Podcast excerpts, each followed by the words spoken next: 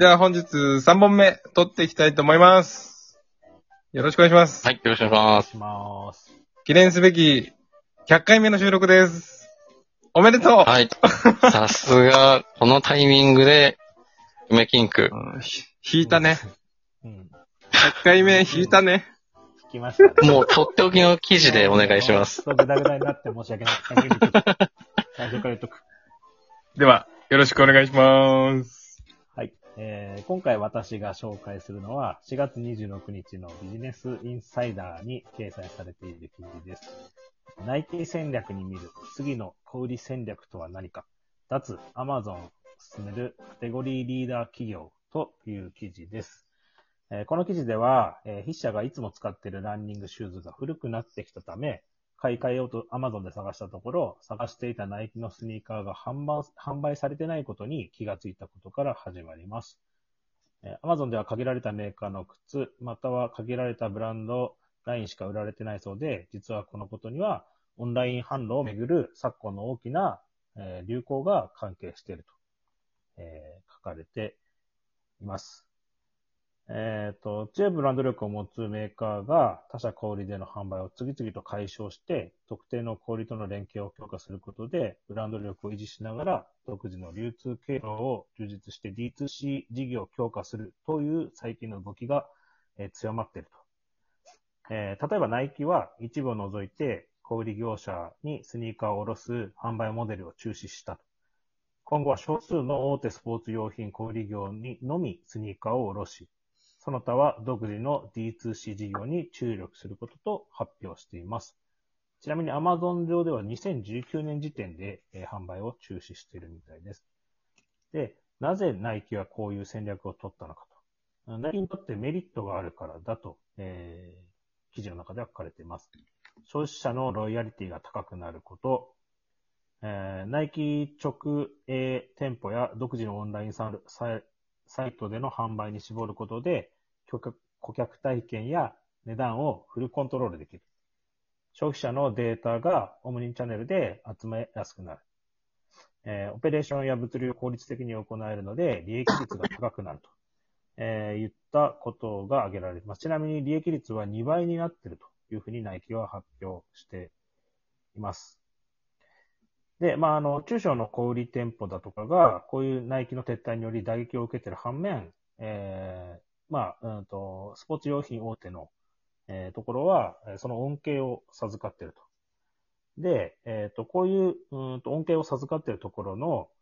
うん、なんでそれ、そこが恩恵をたあの授かっているかというと、メーカー差別化型小売店舗、えーと言ったところだからということです。まあ、最新事例で言うと、なんかそのナイキのものを、えーその店舗の中で履いて、そのままできるような、あ履いて、なんかこう使ってみれるような体験が、えー小売の中でできると。えー言った、そのブランド力が強いメーカーを優遇して、消費者にその場で新しい商品体験を提供している体制を整えていると、えー言った形が、えっ、と、まあ、ナイキにとって、えーいいと判断されて使われていると、えーいうことです。で、えっ、と、まあ、この記事の、えー最後に言ってることは、まあ、今までの、えー小売店とメーカーのパワーバンバランスが失われつつありますよと。えー小売業者は今まで消費者にとってワンストップショップとしていろんなメーカーの商品を店舗棚にそ、えー取り揃えて、えー消費者のデータを牛耳ることが、えー強い交渉力を持っていたが、今このパワーバランスは、えー失われていると。えーメーカー卸小売消費者という、まあ、えっ、と、流通の構造が、えー変わってきているというふうに、えー言われています。えー今回紹介したような、まあ、大手メーカーによる D2C モデルの、まあ、拡充や特定の小売業者との連携を強化する動きは今後より活発になると考えられていますよと。というようなことを紹介する、えー記事でした。私実はあの先ほどちょっと言いましたけども、卸売業者にいまして、やっぱりこの小売とか卸売の流通の変化っていうのはかなり感じていて、うん感じているというか、危機感がかなり、まあ、卸売っていうのが一番弱い場所に今いるんじゃないかなというふうに考えて、この記事を取り上げた次第なんですけれども、まあ、小売のあり方が変わってきてるっていう、まあ、自分が考える2つの理由は、まずはインターネットによる、まあ、サプライチェーンの変化が起きてる。うんまあ、10年ほど前に Amazon とか楽天とか対応するモール型の EC サイトが入ってきて、最近は Shopify やベースなどを利用した D2C、まあ、ブランドとかのビジネスモデルが流行っていると。まあ、卸売だとかっていうのは中抜きされてきているっていうのが一つ。あともう一つは、え市場全体が成熟してきて、物に溢れているっていうのが要因なんじゃないかと。出せば売れる時代が終わって、物とかにどれだけ付加価値が高いもの、体験だとか、希少性の高い差別化されたものを、まあ、顧客に提供するっていう重要性が増してるのかなというふうに思います。まあ、いい例がきっとアップルとかはそういうふうに販売して、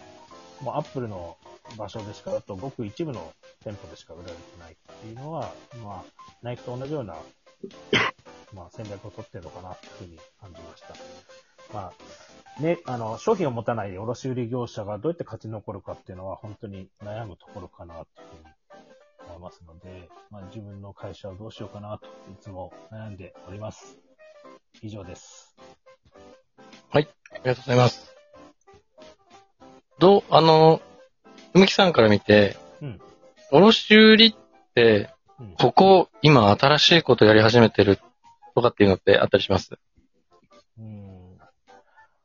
卸売の、やっぱり多くは EC に行ってるんですよね。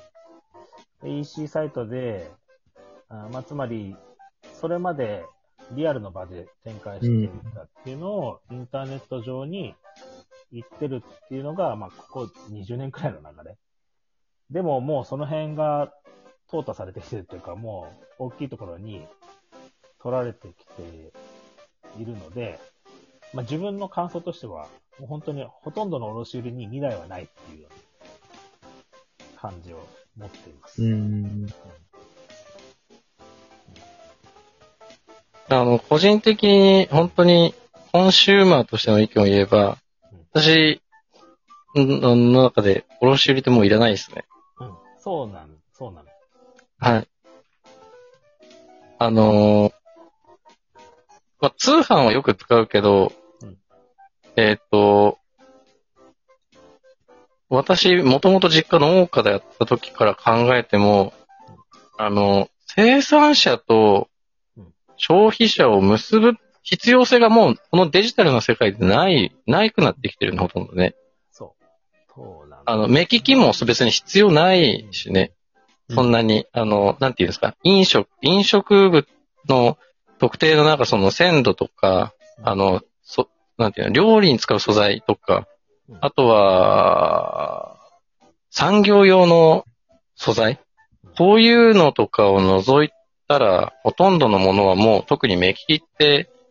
必要ないし、それはもう世の中レビューという構造があるから見れちゃうんで、うん。卸業者による信用のある製品だけのフィルターとかっていうのも必要ないし、うんあの、輸送とかの手段も特に必要なくなっちゃってるから、本当に業界としては厳しい業界なんだな、なんだなっていうのは感じるかもしれないですそうなね。んですよ。内藤さん、どうにかしてください。でそれで、なんかその、卸売っていうのって、さっき言った20年来でやってるうんデジタル化って、うん結局卸売からぬ逃げ、あの抜け出してはいなかったって、モデルチェンジしなかったっていうこと。いや、うーんと、自分の見てるその、モデルチェンジの中では、ほとんどが、メーカー寄りに寄りながら EC に行ってるっていう感じ。自社製品を、あまあその業界の中の自社製品を作りながら行ってるあ、なるほと。ど。知り合い、知り合いというか、まあ、あるオンラインのなんかこう知り合いがいて、もともとそのバイクの部品の卸売りをしてたんだけども、それを EC サイトを作って、今はちょっとずつ変換して、うんと電動キックボードを作って売ってる。うんまあ、近いところでこう、どんどんどんどん変化していってやってるっていうようなところはあって、そういうふうにメーカー寄りになって自分の強みを持ってるってころがほとんどです。うん。難しい業界だなあ純粋な卸売として残るって本当に苦しいんじゃないかなっていうふうにうん。